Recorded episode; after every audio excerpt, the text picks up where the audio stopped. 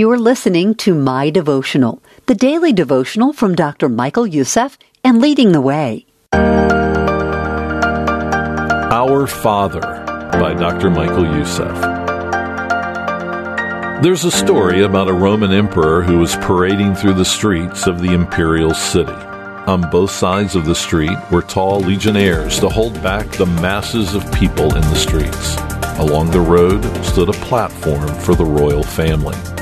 As the emperor's chariot approached the platform, his youngest son ran from the platform and jumped into the crowd to try and get to the chariot.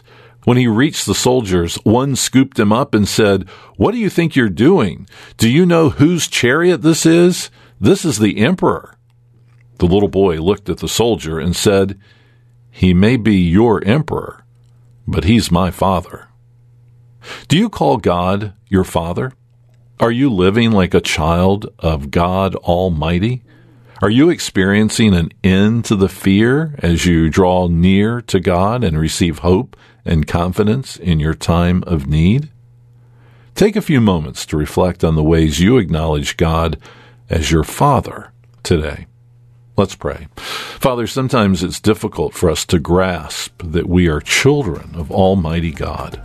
Thank you that we can run to your arms any time of day or night and know that your arms will always be outstretched to us. We pray this in the name of Jesus. Amen.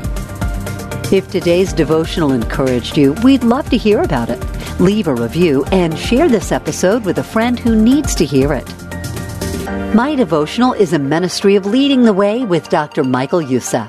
To learn more, visit L T W dot org today.